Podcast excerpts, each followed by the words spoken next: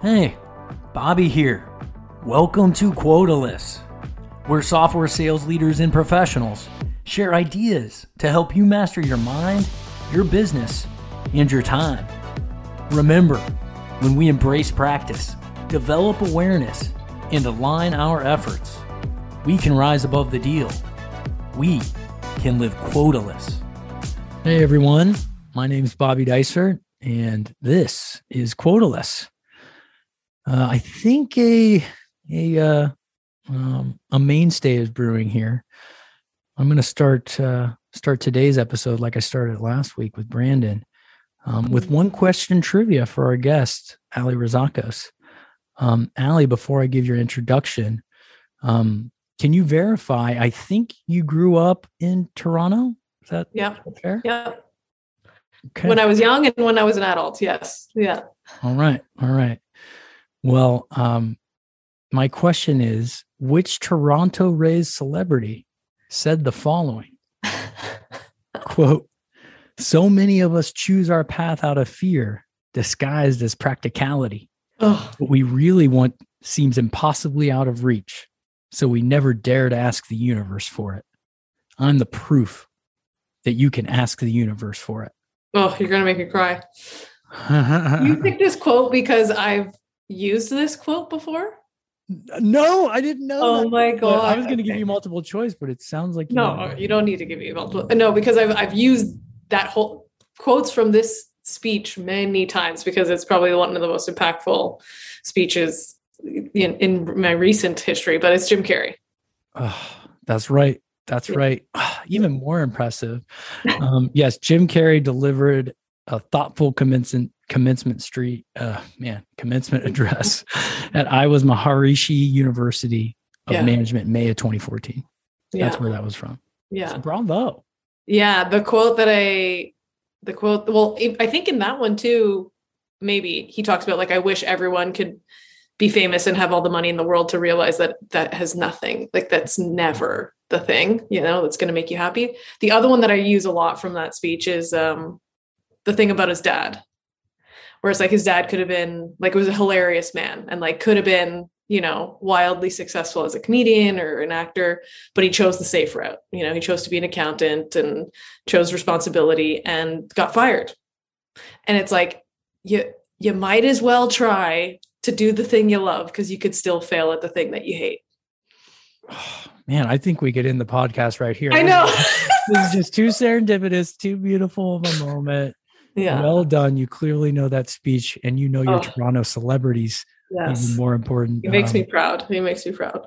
I, I guess I should do a proper intro. Um, Ali Razakos again is the founder of Ali Razakos Coaching. She's also coach at the Coaches Training Institute.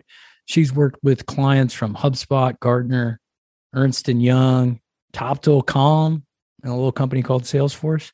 She also spent a decade or over a decade, decade I should say, in software sales, including seven and a half at that tiny company called Salesforce.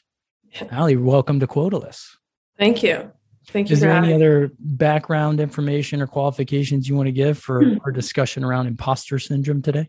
Well, yeah, I guess just just that really, which is, you know, my I I focus on imposter syndrome. So I'm an imposter syndrome coach.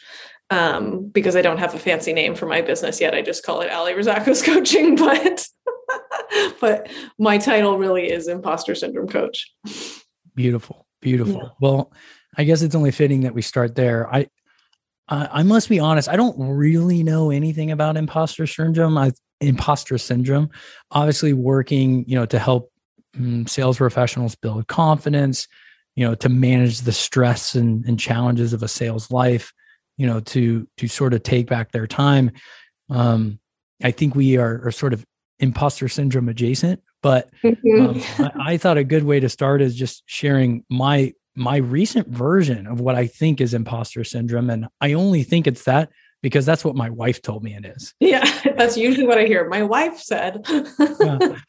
So uh, this was back in November of last year. Um, I'm gearing up for uh, a presentation for a good friend, actually. At um, he's a sales leader at um, I guess I can share this. it's a company called Revenue.io, Mhm. and he had asked me to do a presentation on mindfulness for his sales kickoff, uh, in particular mindfulness within the sales space. And and uh, and again, he wedged me on day two of a three day SKO, right in between OKRs. So, oh uh, yeah, the the most fun part. Yeah, that's right. Uh, it actually ended up playing really well, but the night before, I'm just I'm just like having a meltdown, and uh, the reason is is part of me knows that the the the process at hand or, or the task at hand here is to present these you know the, this passionate uh, perspective around mindfulness around intention around awareness and and sort of caring for the self. And that's what i was asked to do. But mm what I really wanted to do, what felt safe, was I wanted to talk about sales strategy. Oh, um, yeah. You know, I wanted to talk about target yeah. accounts and good qualification yeah. skills and these things that I've, you know, I've practiced for 15 years. Sure. Whereas, you know, some of these other things in the wrong audience, I think maybe are taboo or they're yeah. they're just deeply personal to me, and and maybe I wasn't in a position to share those yet. And mm. um, it got so bad that I, you know, I told my wife and I was like, I, I don't even know if I could go on tomorrow. Like I, I gotta call Ryan. I, I, I just don't know what's up, babe. Mm. And she she actually sent me this this uh, little clip from it from her Instagram. It's I think it's a uh, it's a Korean woman that is an author and runs something to do with food. I can't remember, but it was it it I think I actually teared up right there. She she sent me this this little two minute clip or her story and um yeah. and it talked about imposter syndrome and talked about feeling like you're a fraud, feeling like you are not worthy of presenting um, yeah. your perspective. Yeah, you're not enough. Yeah, and uh, it, it helped me in that moment. Um, what what it actually did was I just said, you know what, I'm just gonna I'm gonna own this stuff for the next two hours and make sure I know it like the back of my hand. Right. So right. Even if it comes off wrong, it's gonna come off polished. Yeah, yeah. and uh sure. and that's how it happened. It ended up going lipstick on a pig. Yeah. But, but, just curious, is is that is that imposter syndrome in, in some way, shape, or form? Oh yeah, absolutely. Absolutely. I think, you know, there's like the technical definition of it, which is um incessant thoughts that persist despite like sorry incessant thoughts thoughts of inadequacy that persist despite uh, evidence of success right mm-hmm. and so it's like the technical definition but i i do uh i do a workshop every month and i started to do it a little bit differently recently and i kind of do a little bit of a game in the beginning and I have 10 statements. And it's like, raise your hand if you've ever felt this. And they're basically 10 statements of the effects that imposter syndrome can have, right? And they're things that I don't think that people even really think about necessarily. So one, so I, did Scott Leese's Tequila Tuesdays. This is where I started it, and it was really fun. It worked, so I keep doing it now. But uh, so one that like really resonated um, was that you can't go on vacation without like checking your emails and stressing out and thinking something's going to fall apart or thinking people are going to need you. And you spend the whole time kind of stressed and worried or or working and you come back from vacation and you are just as tired as you were when you left right? Mm.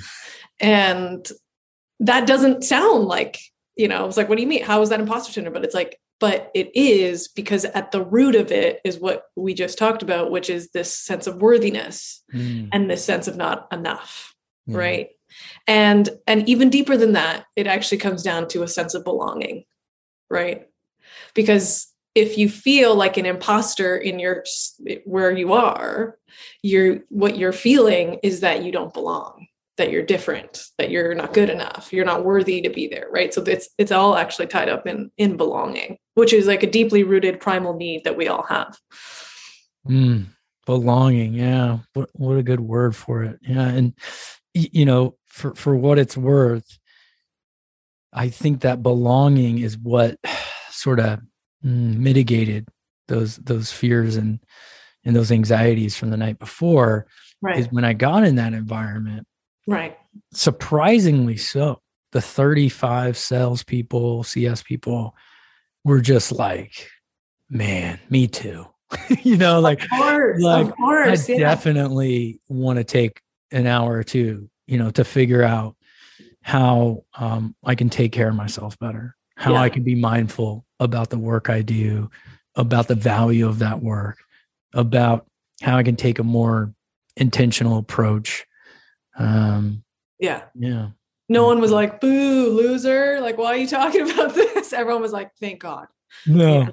Yeah. Yeah. And, and, and that's, that's part of the reason for, for the, the, the, I think the catalyst for the rebrand was that was like my first version of acceptance of like, cause, cause to be totally honest, and, and I don't want to go down this hole, but, but for the last year and a half, I've sort of been living this double life of like, Mm, on one hand, I'm this author, you know, that that wrote a book on intention, that um, you know, that journals every day, that meditates every day, that Yeah. cares a lot about rewiring my brain and others' brains to Yeah. sort of lead with love as opposed Yeah. to judgment or fear.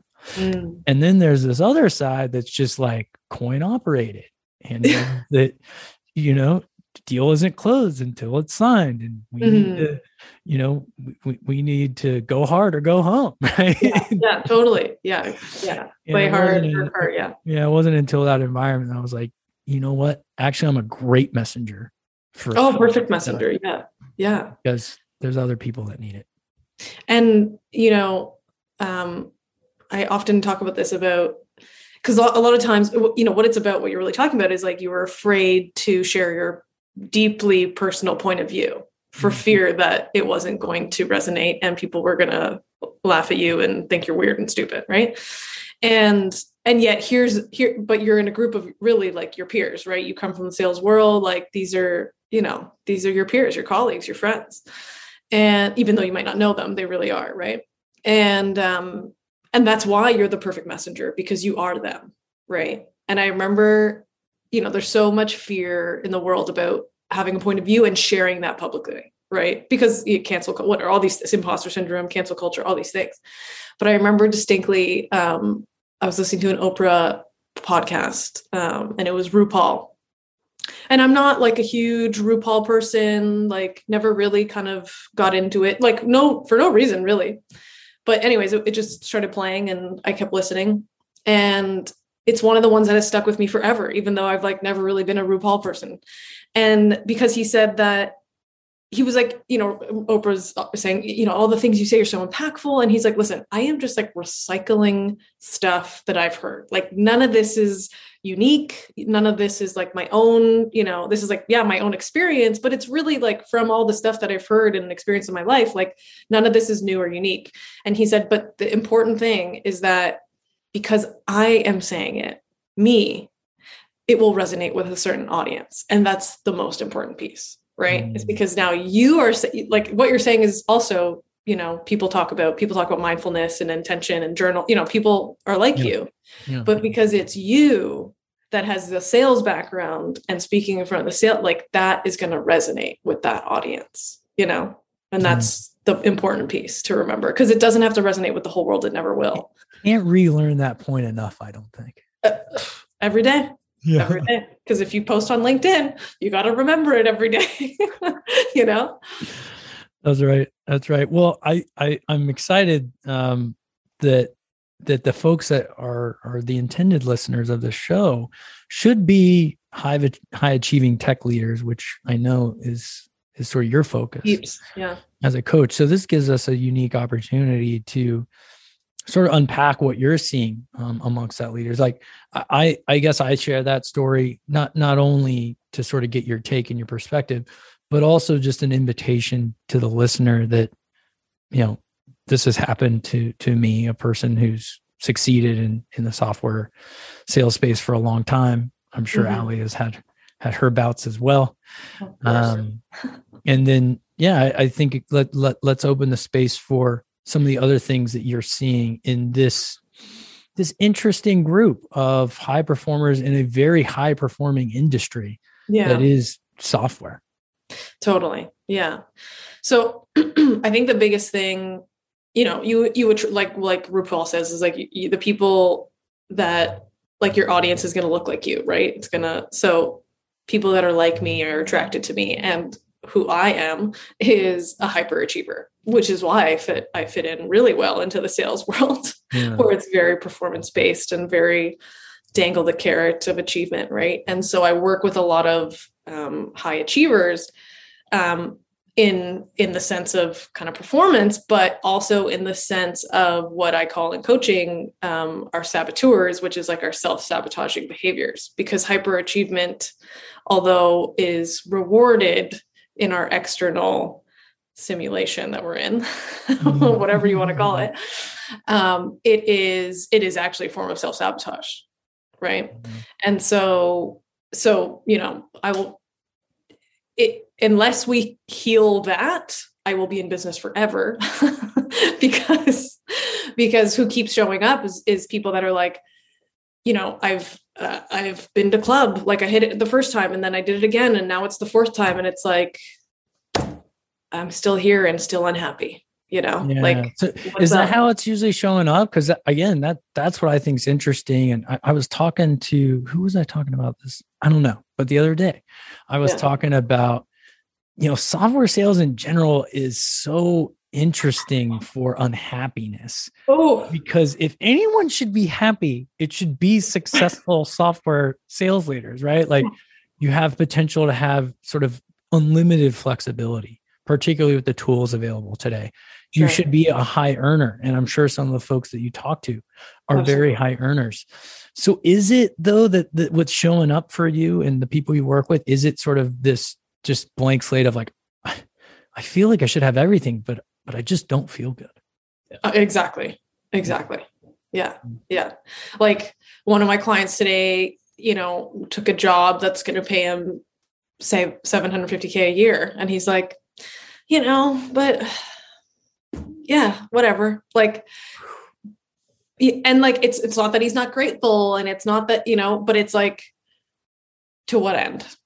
Right? To what end? Because if that if the if it's if we're focused on the external and you know we said this in the beginning with the jim carrey quote right? Like because when we focus on the external which is the, the money and the stuff and the you know it, you never you're ne- i say this every day like you're never going to be on your deathbed being like remember that time i hit quota?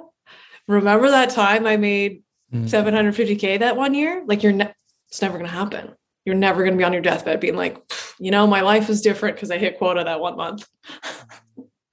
and so if we fill our days doing that, what will happen is you then become the person that gets interviewed for on your deathbed being like, what did you regret in your life? you know? Yeah. It plays, it plays out as, uh, as it should.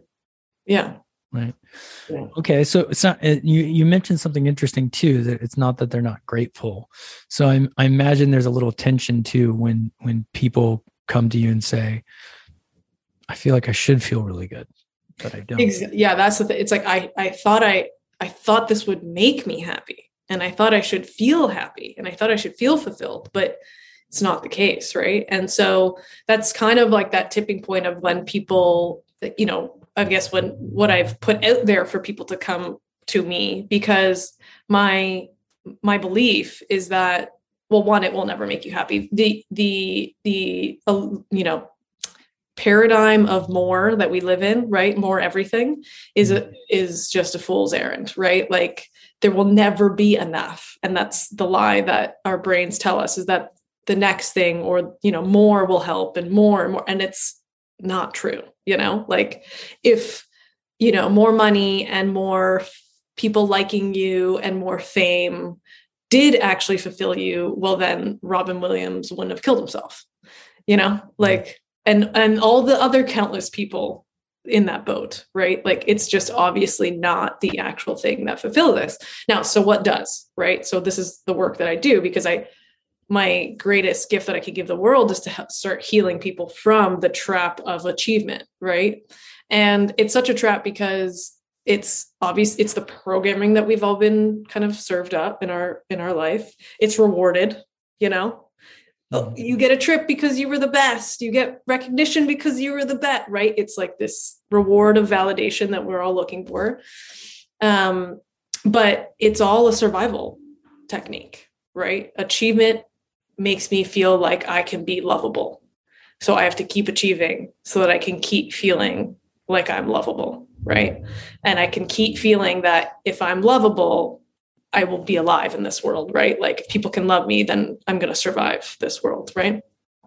And and that is just obviously fundamentally not true, but fundamentally something we've all been told to believe, right? We've all been, you know. All right, it's both. It's it's not true and it's conditioned. Like it's it's status quo. Exactly. Right. So, you know, the quest that I'm on in the world is to help people see that, right? That it's a never ending game and it's never going to, it's never going to do the thing that you want it to do. Hmm. Right. The more it tells you to do more, the more you're losing. Like the more you play that game, the more you're losing because then you're going to get higher and higher and unhappier and unhappier because it's never, ever working. Right. So for me, what I what I know to be true, and I mean, you you know, you've studied this stuff, and you know, I'm sure you've gotten into this, which is that like we are here to be of service. excuse me, of service, right? That's really where we find purpose and where we find meaning in our lives is when we're like because that's what that's when they did the studies of you know they interviewed the people on their deathbeds and what do they regret? It's the it's the um, acts of kindness that they were too afraid to you know the the failures of courage and the failures of kindness that they and the time that they didn't get to spend because they were preoccupied with some external something or other right? Yeah. and so it's it's about people. It's about how you impact people how you're of service of people and and the relationship that you have because of that right and so what I help people fundamentally do because imposter syndrome makes you like stuck in that hamster wheel, right? Of like I got to do more, I got to prove myself, I'm not I'm not enough, I don't belong, I need to prove, I need to prove and the more you prove the more you're stuck right? Because the more you Slow become down, an so that the more you prove, the more you stuck. Because the more you actually are an imposter. You know, like the more you're putting on a mask, right? Every day to try to fit in to something that may or may not be actually you, you know? Mm-hmm. At least that was kind of my personal experience, right? Like, yes, I love sales and whatnot, but like I wasn't, I'm not here to be like a corporate soldier, you know, to like make Mark Benioff some more money. Like, no offense, Benioff, but like, I love your like cool dream, but it's not my dream, you know? And and so the work that I do is to really help people out of that cycle of more and more and more and achievement, achievement, and get really clear about their purpose and their mission, right? Their mission in this life, which is always to be of service to someone, right? And all of our life experiences shape what that service is going to look like because whatever has happened to us is in service of us. And we then give that gift back to the world through service, right? So for me, when I found coaching eight years ago, I was like, holy shit, this is the gift. This is it. This is like, I know I need to be doing this in my life, you know? That's great. That's great. Do, do you mind sharing? So, so it sounds like part of the solution to this is is service which which we'll get to mm. um, but i want to one last time sort of ask if you mind pulling back the curtain a little bit on what the process is to sort mm. of figure out what's the root of this um, yeah. with with your clients and and how it shows up again in unique ways because maybe yeah. folks you know listening aren't you know they don't have that moment that i had where they are going in to talk about my mindfulness and if yeah yeah compared to talking about sales right maybe, yeah. maybe it's not you know maybe they take vacations fine right yeah yeah yeah is there other ways it shows up and then b yeah. like w- what are some of the work to get down to the root um mm-hmm. this, this sort of the unique problem for yeah uh, for great some question. clients yeah great questions so it also shows up in in overworking right?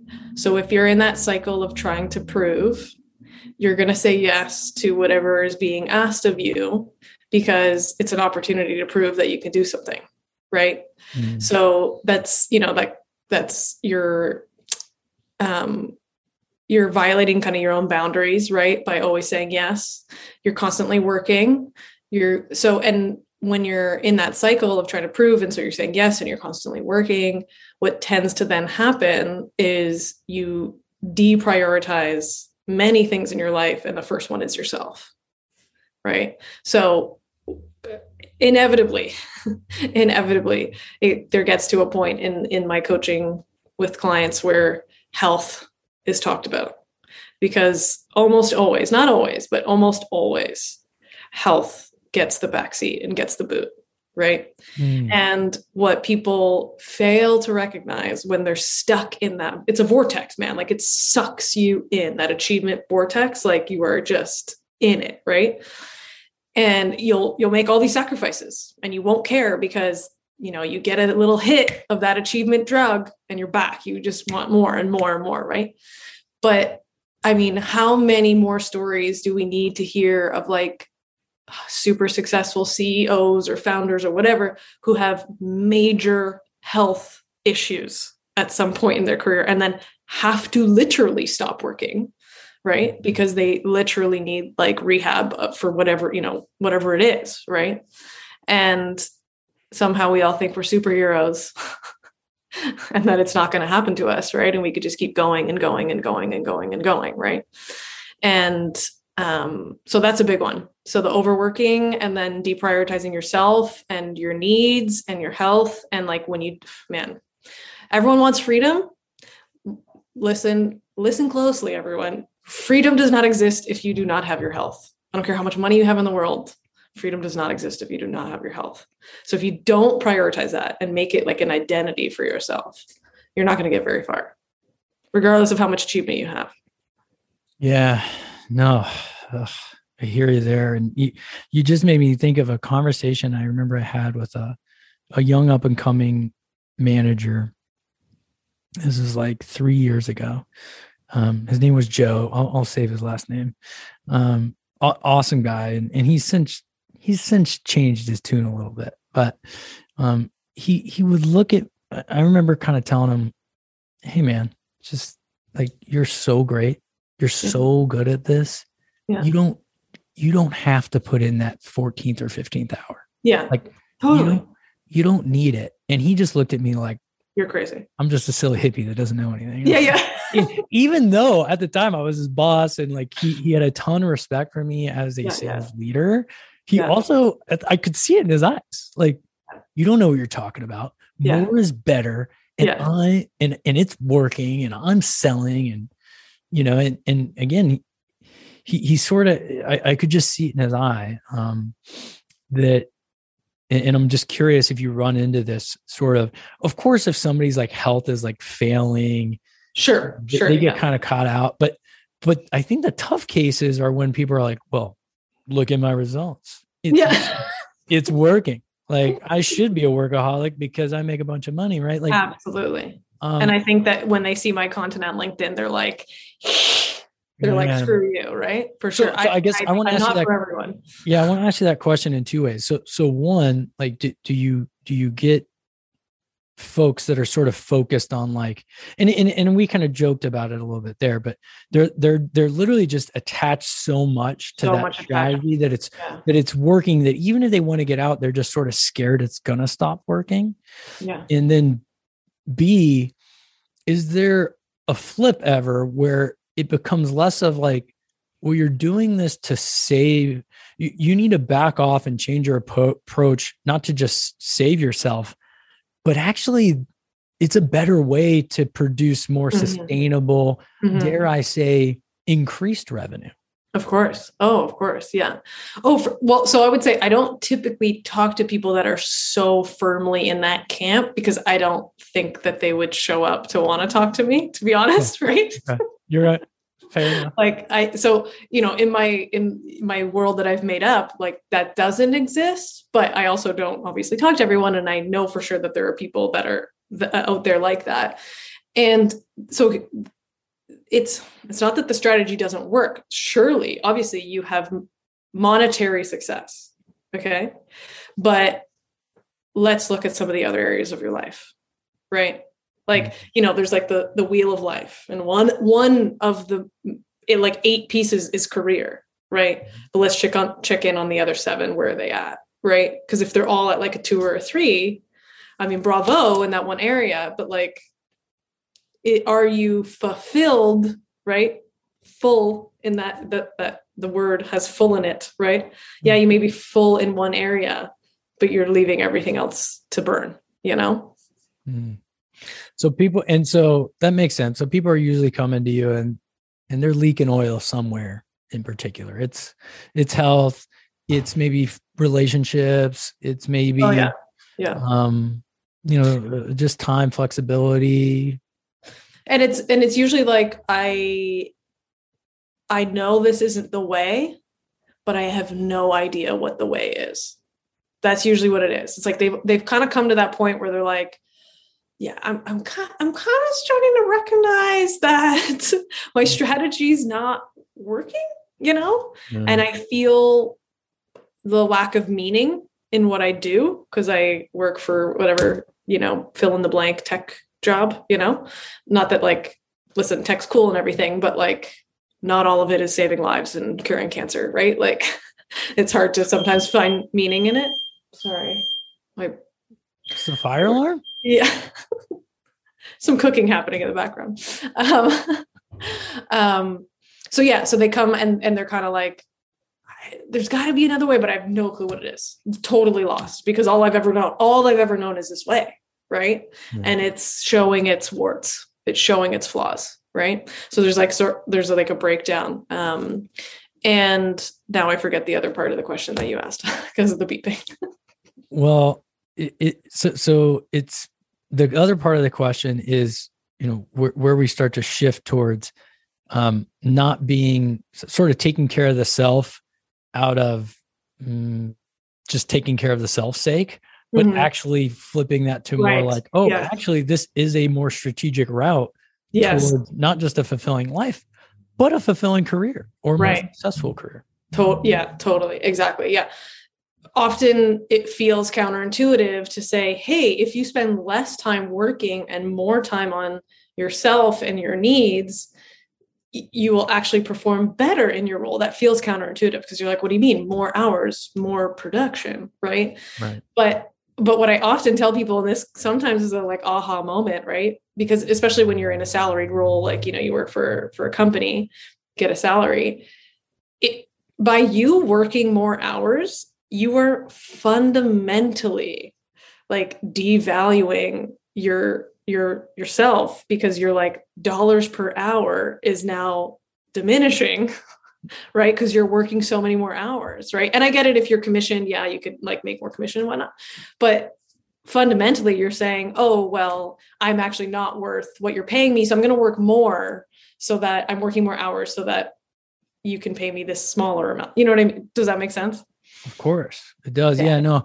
I mean, I think that's one of those things that I've I've never really been able to articulate, but I've just noticed about my own progression mm. from, you know, individual contributor to leader to consultant is you, you know, you, you just you get more value, you give more value and you make more revenue through sort of smaller acts right? Yeah. Or, or more, more, more deliberate acts, right? Like more deliberate acts, I should say. Um, and again, I, I haven't really ever been able to put my finger on it, but you you notice when you talk to an early stage sales rep, right, or an early stage sales leader, where they're just so in their own mind and in the weeds that that you're like, I promise you, there's like a higher yeah there's a higher way to look at this problem that doesn't yeah. seem so consuming and like the only way to get sort of get to the root of it is by just digging, digging, digging, digging, or, or hammering, hammering, hammering. It's like,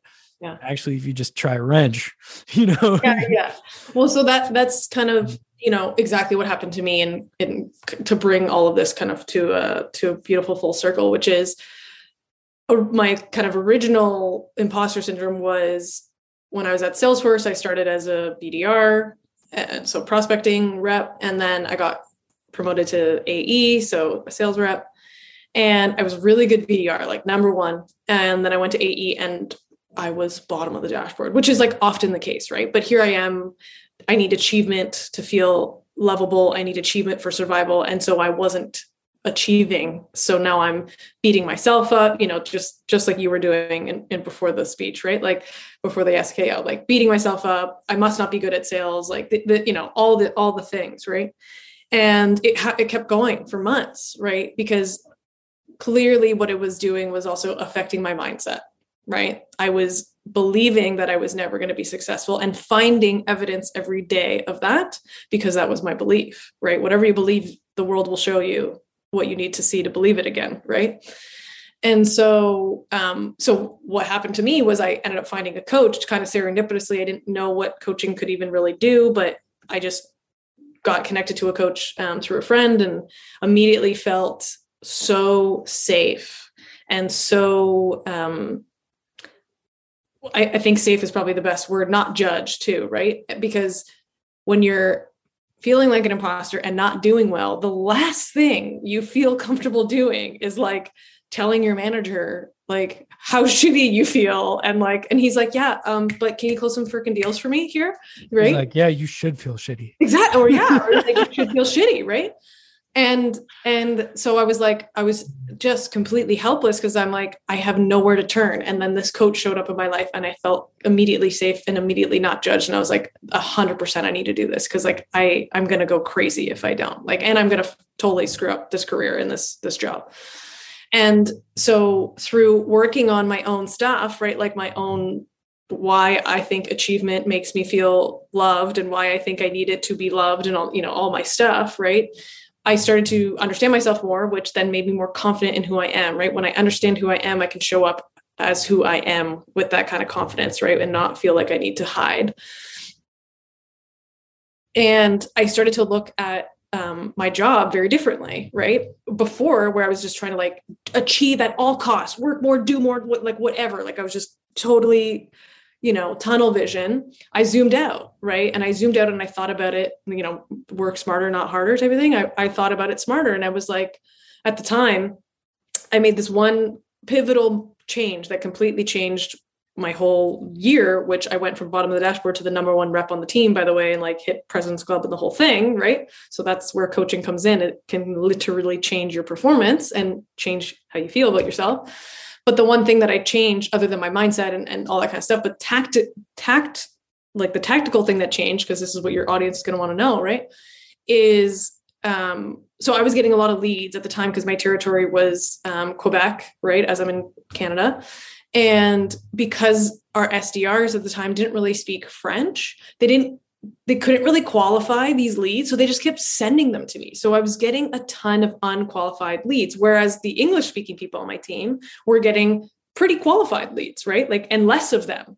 So but here i am i have to talk to all of them right? Like i have to take the first call like i have to do the thing. So I'm, my time is being spent on things that i knew were never going to close but when i was in my kind of i need to prove like i need to do more i would I would never disqualify. I'm like, oh, okay, perfect. I have someone that wants to talk. This could be a deal. This could be a deal, right? And I would get all excited and it was never a deal. And then I would feel shitty about myself because it wasn't a deal and I didn't close it and I suck and blah, blah, right? I was compounding the problem.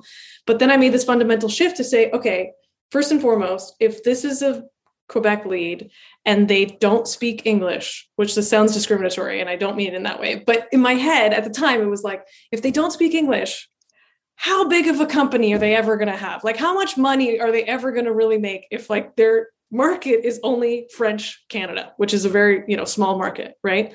And so I was like, I don't got time for that. Like, I have so many other things, and I've so I had so many customers too, but I had no time to talk to them because I was talking to people that were never going to buy. They were never going to buy, right? And so I just like, I was ruthless in my disqualification, ruthless. I was just like, all right, yeah, cool. Send some information. Okay, bye. Dead, dead, dead.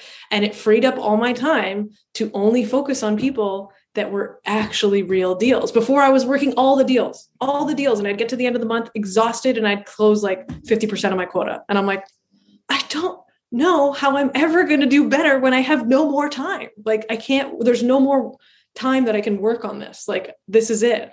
And my manager, thankfully at the time, was like, you got to disqualify that. And I was like, you are right. And that changed my whole year because I only focused on people that were actually like able to even buy Salesforce, you know, even had the money for Salesforce, right?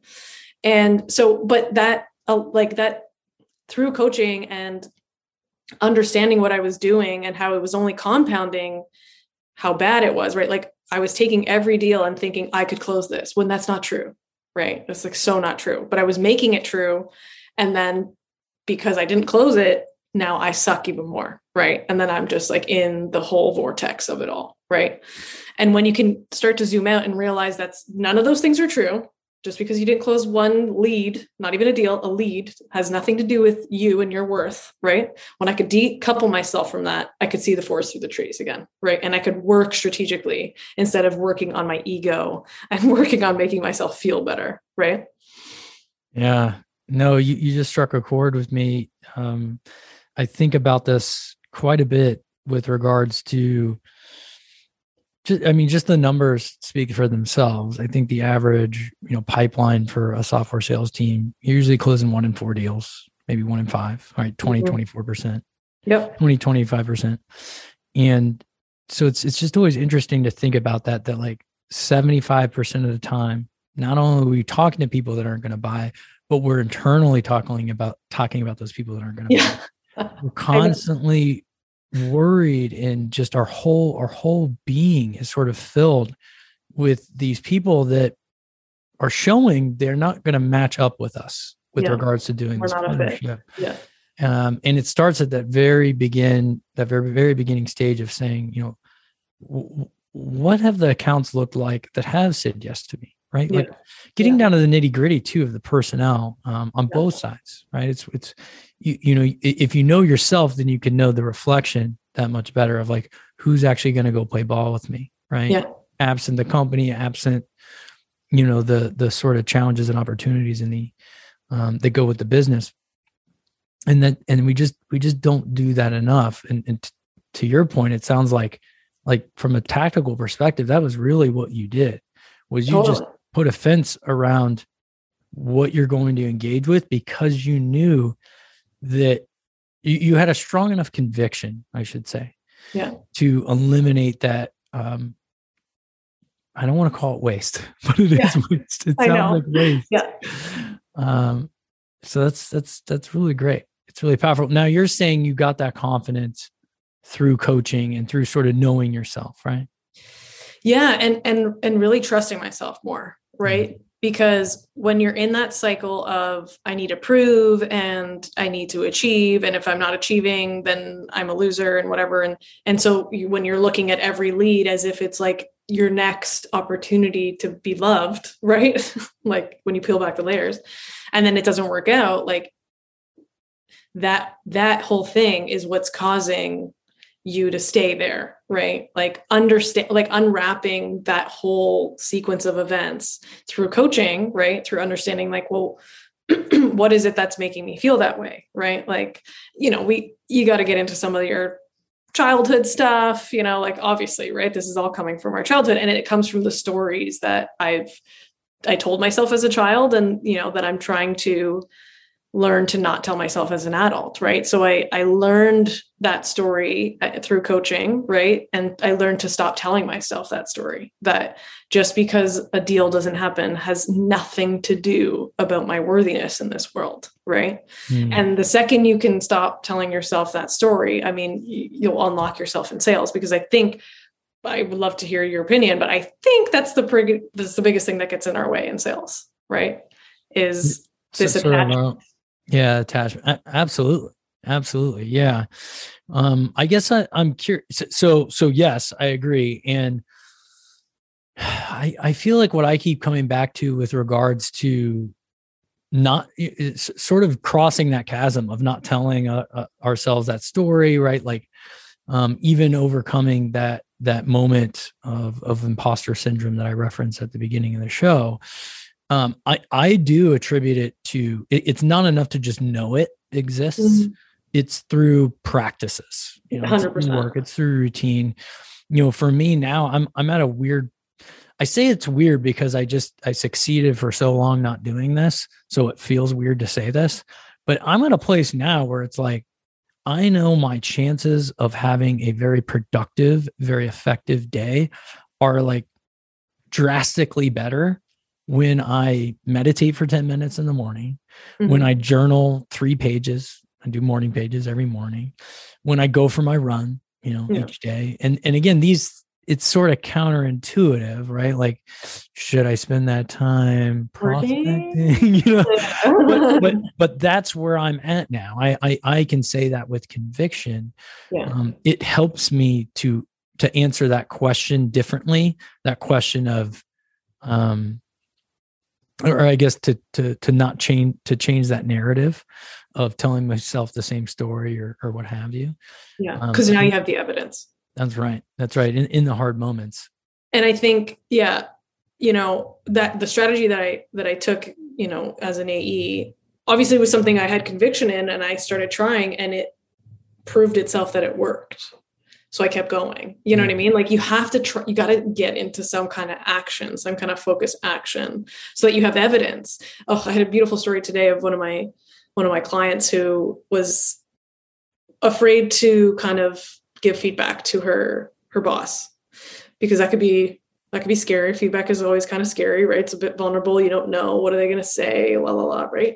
And so the first time, because you know she's in the session, kind of venting, and you know we're trying to pick it apart. But I'm like, you know, you you have to give the feedback. Like you have to talk to him, right? Like you're you can't just. I love that you're talking to me about it, so we can talk about it, but you really have to talk to him. right? Action is the answer here. action's the answer. And so she's like, oh, okay. And so then, you know, the next week we talk about it. She's like, oh my God, I was like, wanted to barf right before it, but like I did it. And I'm like, and how did it go? He, she was like, very, he was very receptive, like, well, you know, went perfect, went fine. Right.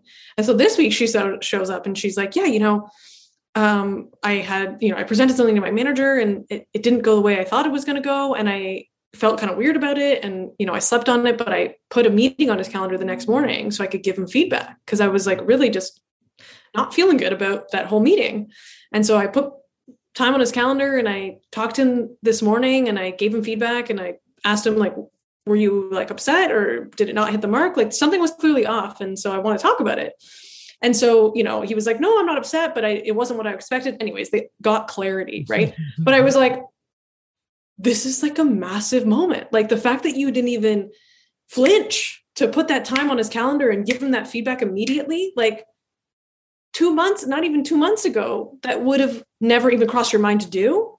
And if it did, you would be terrified to do it. So you'd probably not have done it, you know? Mm-hmm.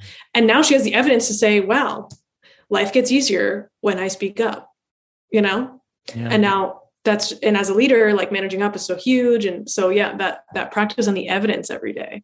But one thing i wanted to go back to about you know how you know that about yourself which is obviously practice and evidence. But i think so you know we've been talking about a lot of like time and working more and whatnot. Because you know i'm not the first person to say this obviously but it's not about managing your time. It's about managing your energy.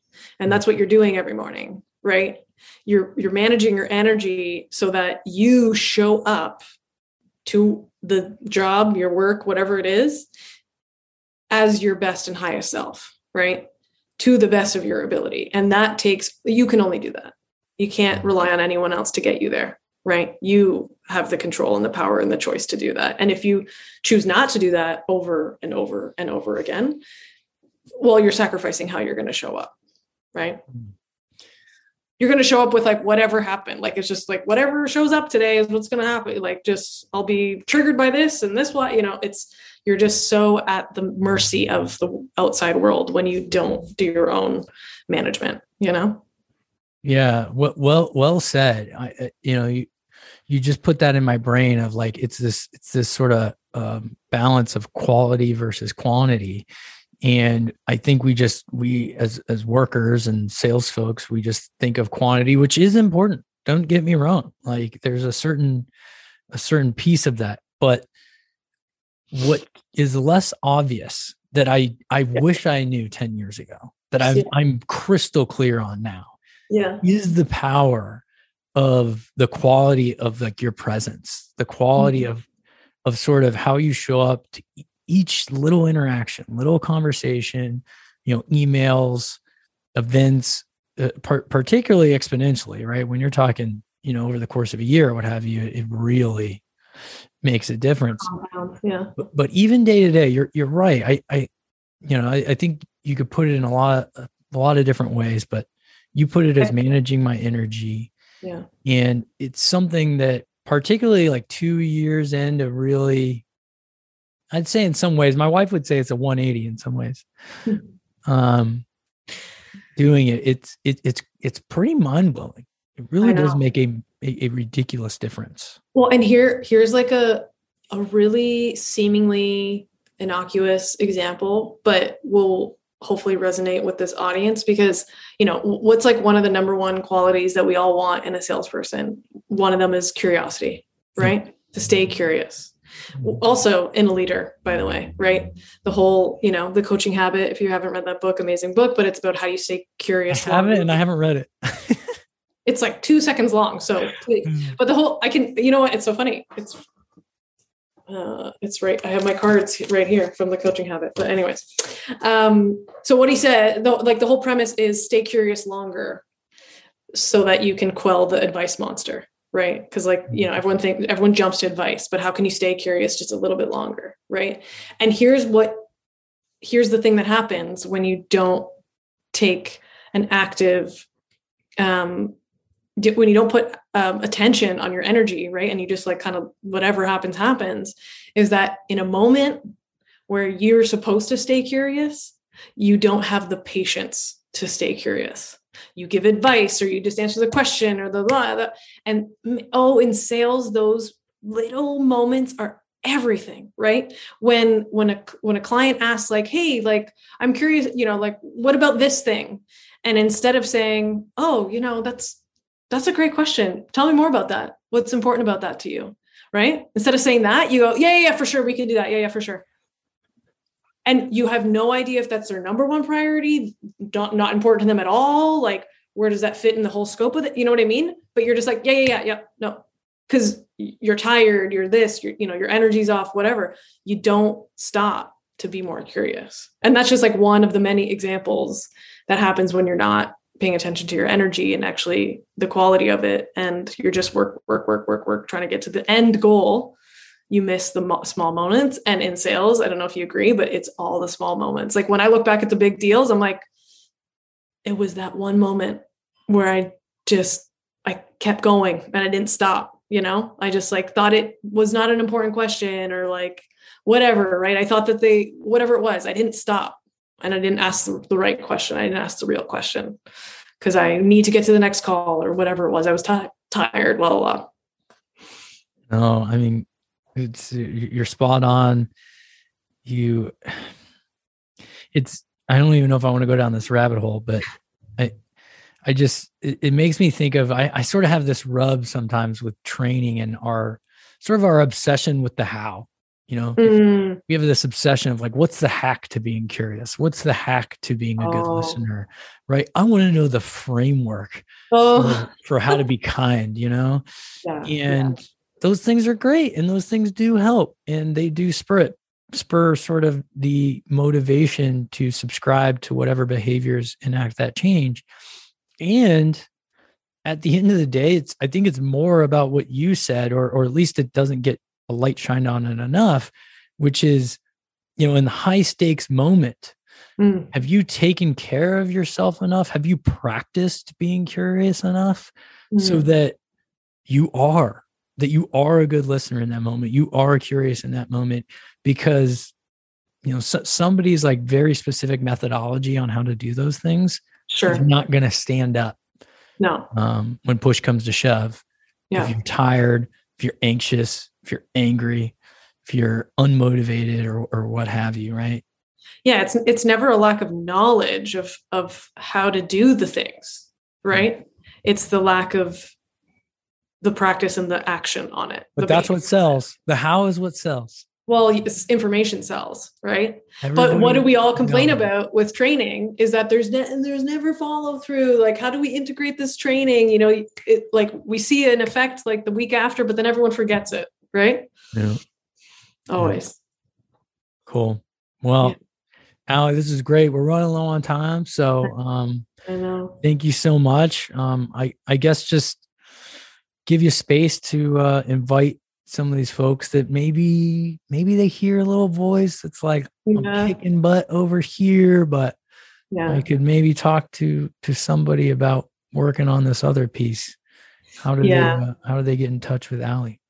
Yeah. So getting in touch with me, I I, I play and I hang out on LinkedIn uh, predominantly. That's kind of my only social network. So just Ali Rizakos on LinkedIn, and then my website is alirizakos.com. And I guess I'll leave you with this, right? With the people that are like, ah, maybe maybe I'm picking up what this chick is putting down. that um, you know, it's at the end of the day, like you know, we I talked about being service, and you know that might freak people out. Maybe they don't, you know, they don't identify with that at the end of the day it's it's really about impact right i think we all care about the impact that we have on the people in our lives the community that we're in our customers the company that we you know we care about how we make people feel and you know what kind of impact we can have on people.